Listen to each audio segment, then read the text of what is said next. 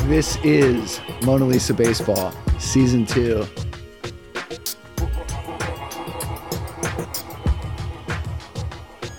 They're taking the sport so for granted that it will always be more popular, always make more money, always be the national pastime.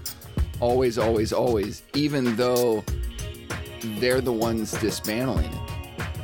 If you are going to take batting your pitcher out of the game, you are punishing the best hitting pitchers.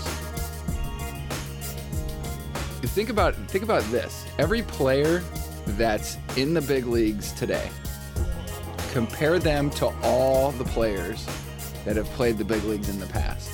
So it's hundreds of people today up against thousands and thousands and thousands of big leaguers. Okay.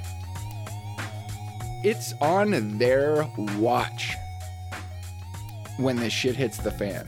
And I don't think they're taking that serious at all.